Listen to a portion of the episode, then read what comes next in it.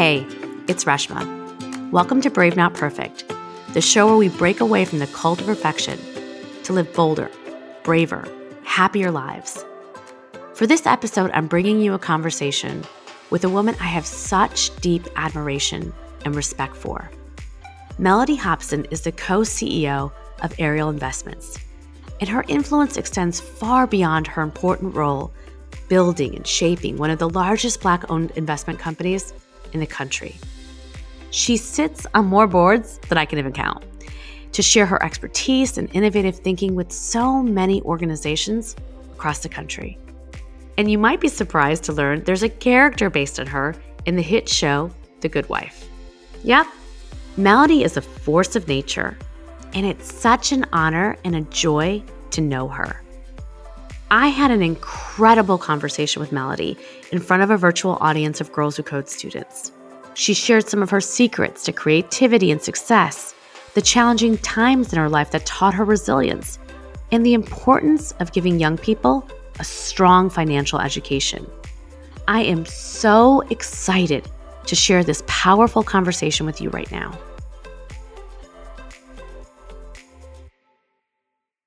So, Mellody, I read an interview where you talked about having a teacher in a school who gave you a rubber band and asked you to find an alternative use for it.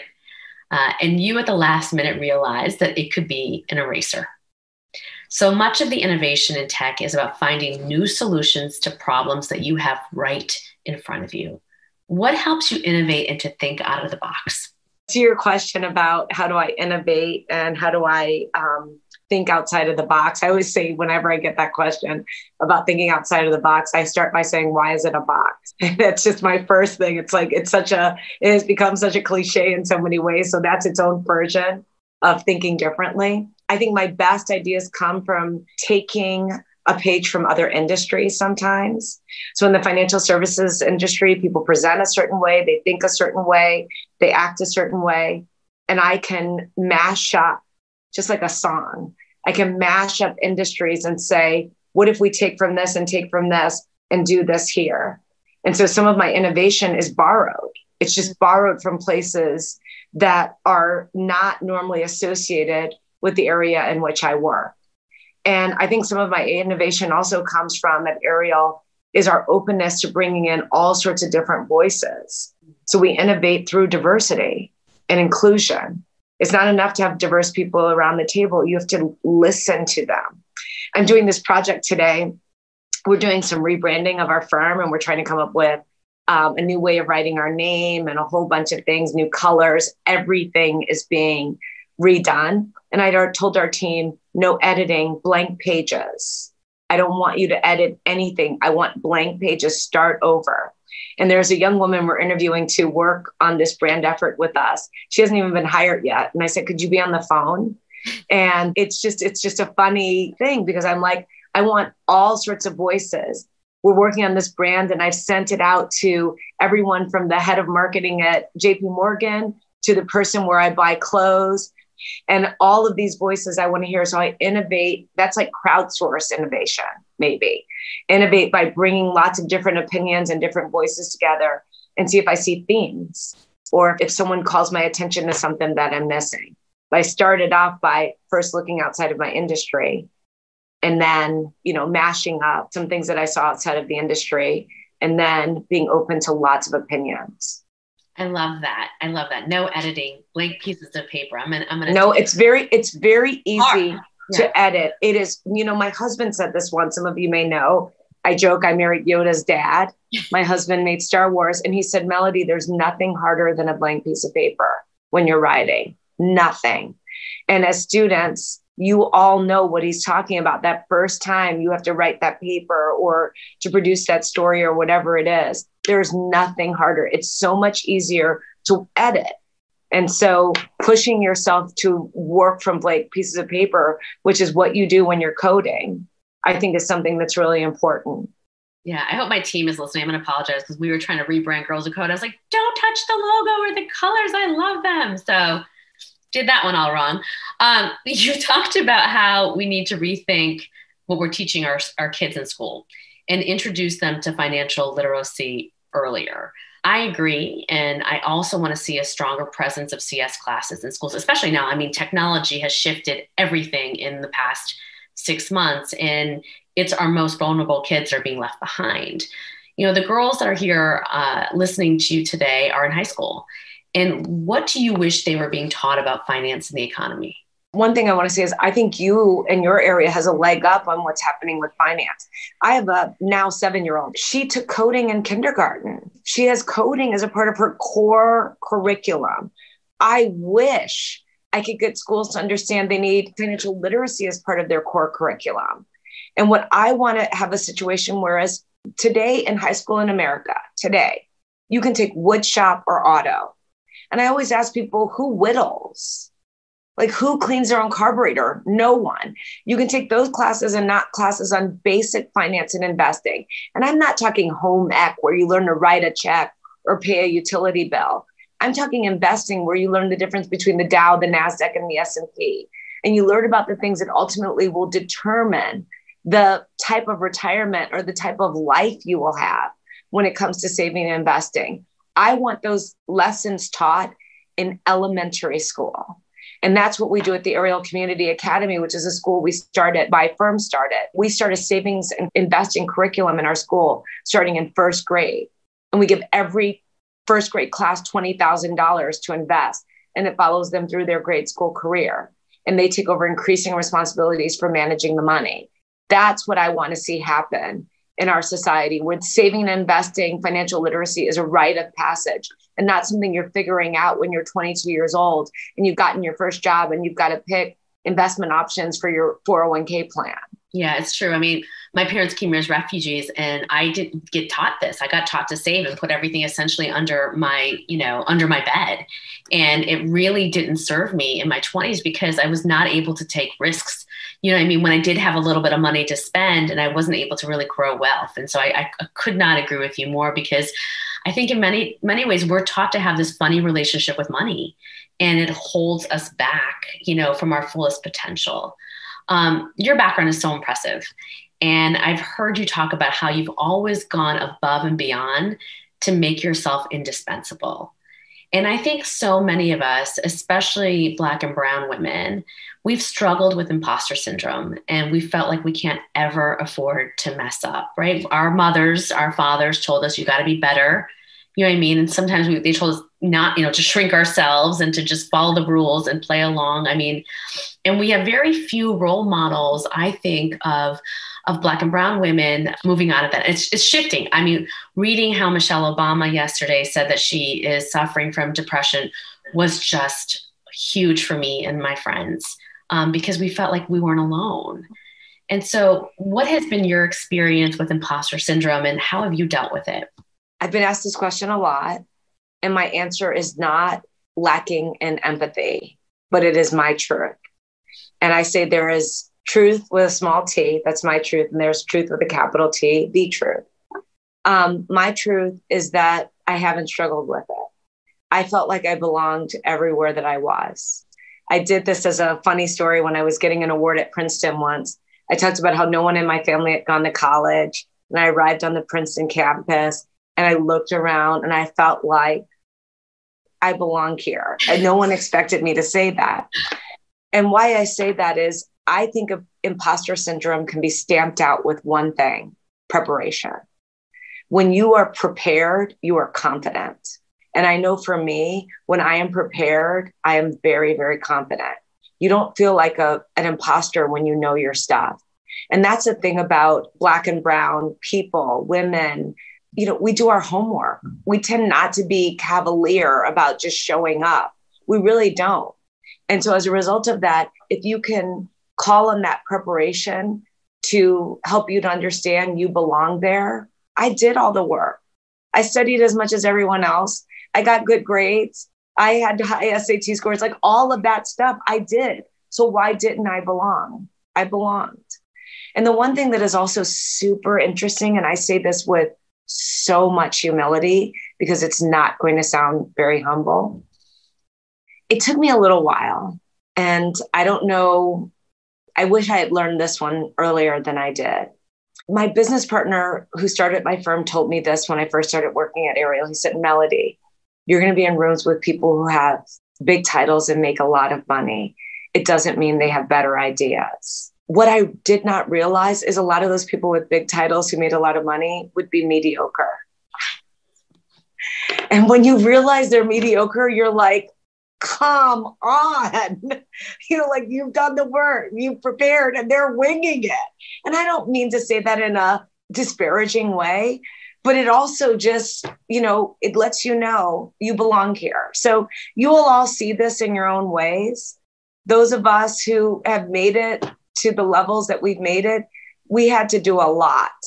I'll say it. There are so many mediocre white men. And that was my biggest revelation because you know, I get asked to speak at places. And so I get, they let me in their dinner parties and I get to kind of listen to what's happening. And I'm like, holy cow, what? And I tell women this, like, let me tell you the secret, right? They are not as smart as you think they are. There is no meritocracy. And if there was one, we are at the top of the line. You, That's exactly right. Right.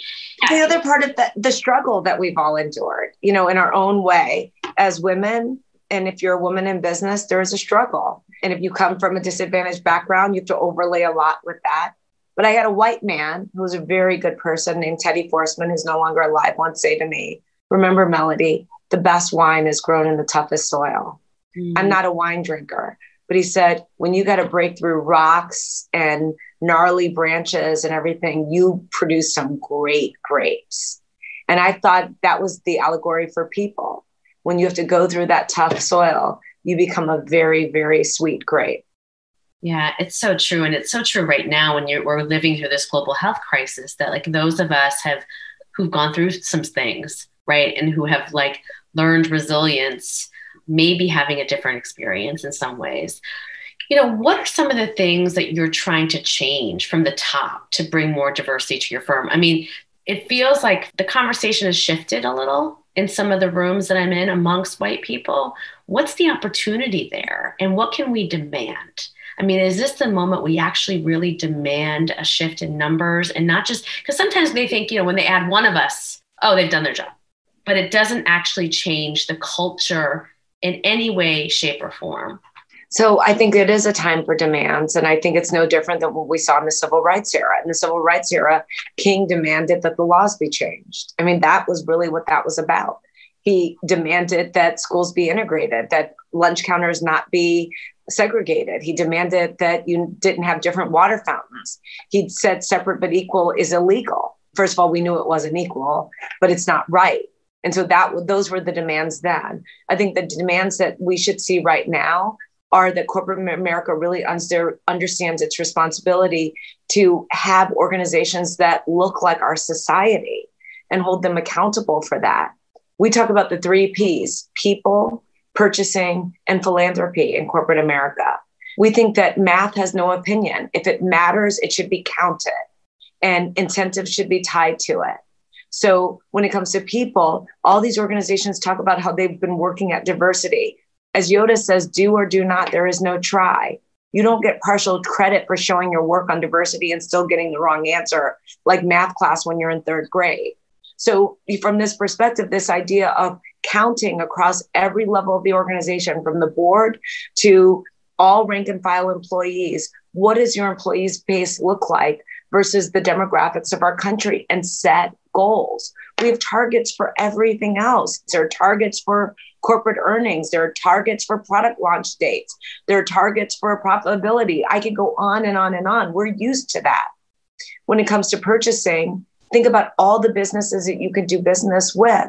Are we being fair and equitable and using firms that are run by diverse people? To the point of that conversation I had earlier, does everyone get a chance? Quoting Jesse Jackson, he said baseball wasn't as good as it could be until Jackie Robinson could play that means that you want the best people on the field. And if you have the best people on the field, you get a better outcome.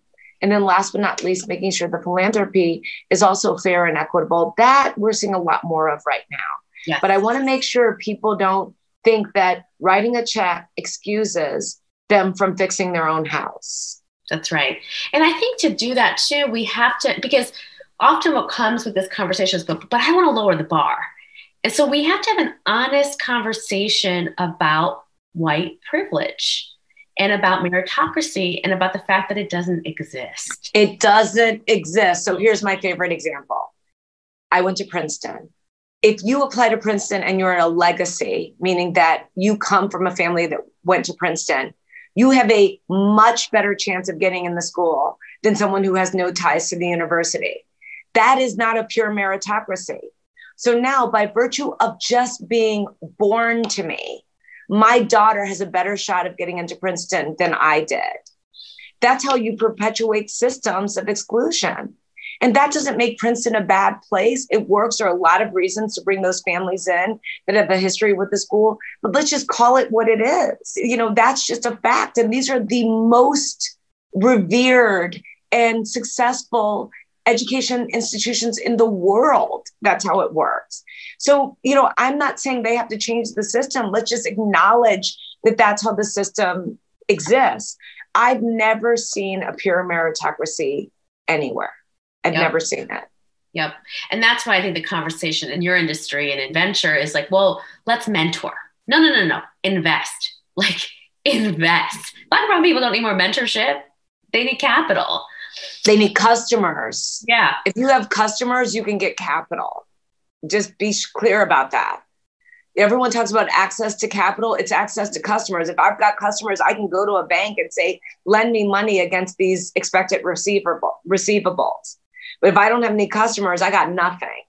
Right, right. So, question from Taylor in New York What resources do you suggest for girls who never had the opportunity to learn financial literacy from schools or from their families? So, let's start off with just something super simple the newspaper if you're in New York and if you read the New York Times and if you just open up the business section and just literally start perusing it every day, start trying to understand the language and the conversation. That, you know, I tell people, a lot of people in their local areas, they read the front and the back of the paper, the, the major news headlines and the sports in the back. And I want you to read the middle. I want I want you to read those business sections and become attuned to the language of business. That is an easy first place to start. Beyond that, I can tell you there's a book that I love. It's my favorite book I've ever read on investing. It's about the greatest investor of all time. His name is Warren Buffett. You may also know he's one of the richest people in America. And the book is called Buffett, The Making of an American Capitalist. It's a page turner. I'm not joking. I know you'll think like she's a real geek. She's like saying this book is a page turner. But it really is amazing to see how someone thinks about money and investing in such a thoughtful and logical way. I once heard him give a speech and he said, Everyone thinks I'm looking for a needle in a haystack. I just look for haystacks. He invests in companies like Coca Cola and Bank of America and American Express, not some biotech company that may or may not make it with some new uh, drug. And so, really, he invests in the obvious, but in the obvious in a way that that makes it uh, a, an unbelievable brand or franchise. So Buffett, The Making of the American Capitalist, if, if you read that, I promise you it'll get you hooked. That's a, a great place to start. I'm downloading it right after we hang up. That's uh, I'm excited. Uh, Ria from Florida, what's the biggest obstacle you faced throughout schooling in your career? I had a lot. I mean, there were a lot of things that that were really tough for me. So I grew up in a family in Chicago. I'm the youngest of six kids, and um, we just had a really tough time. We used to get evicted all the time, and our lights get used to get disconnected, and our cars used to get repossessed. My mom used to borrow gas to take me to school at the gas station, and um, there was just I, I, joke with people that I remember my first check. It was the bounce check of my mom on the wall at the grocery store, um, and I was ashamed. I had so much shame, and I was so sad about it. And um, even now, it brings up such feelings of emotion. It's very hard for me to even still manage, and I'm 51 years old, so it shows I still am dealing with it. And um, all I wanted was a better life. I just wanted to like know when I laid my head down, I would know where I'd wake up the next day. And so I had really, really, really simple goals. And when I got my first job out of college, I was like, I was thrilled I could just pay my bills. I mean, literally, like that brought me joy. It wasn't about having a lot of money. It was just like knowing I have a phone, it's not going to be disconnected. I would come home and go to sleep and just literally be in my bed thanking God for like such a comfortable environment. And my apartment was 800 square feet. It was really, really small, but I was so happy for it. But that that whole period made me very, very resilient. It was really bad at times. I mean, really, really, really bad. Sometimes we lived in abandoned buildings and things like that. But I could persevere and I still can. And if you took everything I have away from me right now today, I promise you, I know how to exist. That is a gift because a lot of people can't do that. So, those of you who are out there who are struggling and you're thinking this is unbearable, you are creating so much resilience in yourself that will make you a warrior one day. If you look at my Instagram page, it says Happy Warrior. I'm a warrior. And I'll give you one last part, which is a little bit of a joke. So, we're in a pandemic. I'm home with my little girl and my husband. And my husband used to go to breakfast out at a little diner every day in the morning, and I would travel all the time. And now, of course, you can't do any of that. So every day I make breakfast. And he's like, Oh my God, you can like make eggs all these ways. You can do all these things. I was like, I'm black. We can do anything. I said, if you told me tomorrow I had to do this, this, this, this, I could do it because I have gone through enough. This is nothing in the scheme of things of what I've dealt with. And I literally say that. I joke with people all the time. I'm like, Black, Latinx who've gone through tough times, do not count us out because we are capable of a lot. And if you took away everything I have, everything, and you told me tomorrow, Mellody, I use this example all the time, you have to go sell shoes at Neiman Marcus or Macy's or Nordstrom's or whatever store you want to say, JC Penney. In a year, I'll be the number one salesperson in the country. That's how I feel about my abilities. And I would proudly be calling you, Reshma, to sell you some shoes. And I would buy them, probably several pairs of them. So, Annika from California, thank you so much, Mrs. Hobson, for coming to talk to us today. I've always struggled with making my voice heard in school robotics club since middle school. As a young hijabi Muslim brown girl, my engineering teacher has often belittled girls' abilities in his class. What advice do you have to push through constant discrimination and come out strong? First, this is not what you want to hear. Steel yourself to the fact it's going to continue to exist. I mean, that's like, it's like armor you have to have, but keep your authenticity and your vulnerability at the same time. I always tell people my mom started to tell me about all the things I'd be up against when I was six years old she was just very, very direct. Like, you are going to have a harder road, but there are no excuses. She would say that to me over and over and over again. So that's one thing. You may not convert this teacher who's not a good person, probably, and bad people do exist, but you can also make sure he doesn't defeat you in terms of your own sense of self and the dreams that you have. Don't let people kill your dreams. So that would be my first thing I would say. The second thing I would say is again, do the work the more you do the work, the more excellent you are, the more you exceed expectations, it becomes very, very, very hard for people to hold you down. And I know with the, the racism that we have in this country around Muslims, I can only imagine what you go through on a day to day basis. And I only have more respect for you that you stand up for your beliefs and your religion and you don't let others change you. I think you earn a great deal of respect and admiration from a lot of people, including me. But just know the road doesn't necessarily get easier. I wish I could say that, but we get stronger. You develop mental memory to these moments, and that mental memory will get you through.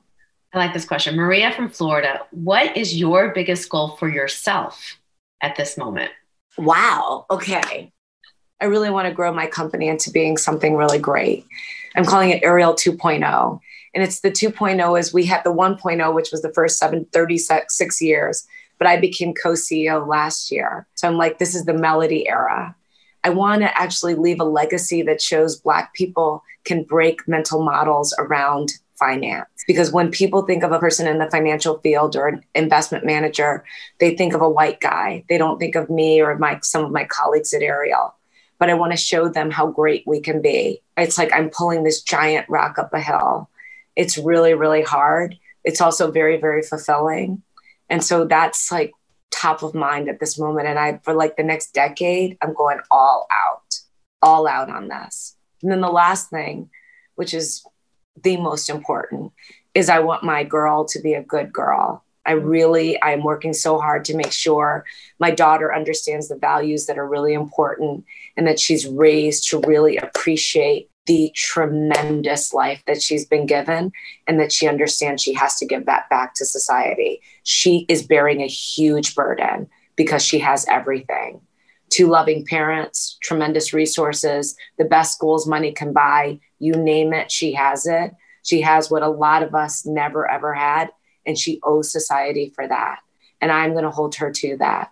And not in a way of pressure, but in terms of a very high expectation. I love that. Thank you. You made me laugh, made me cry, made me think. I always walk away feeling fortunate to hear your wisdom. Thank you again for everything that you're doing and always supporting Girls Who Code. That was Mellody Hobson, co CEO of Ariel Investments. Thank you so much to all the students who asked such thoughtful questions, and thank you for listening. Make sure to subscribe to the Brave Not Perfect podcast. And if you enjoyed today's show, be sure to tell a friend or share it on social media. That really helps the word get out about our show. Brave Not Perfect comes out every other Tuesday. See you soon. Hi, I'm your executive producer, Oliver Ash Klein. I hope you enjoyed today's show. If you did, make sure you subscribe on Apple Podcasts, Stitcher, or wherever you listen. Today's episode was also made possible by my co producers, Tanya Zaporanic and Charlotte Stone. And of course, our fearless team leader, Deborah Singer. Andrea Jordan, Reshma Saujani, Ashley Granby, Gloria Noel, Aaron Page, Zenzale Skylark, Elisa Dwyer, and Raven Abreu also contributed to the making of this episode. See you in two weeks.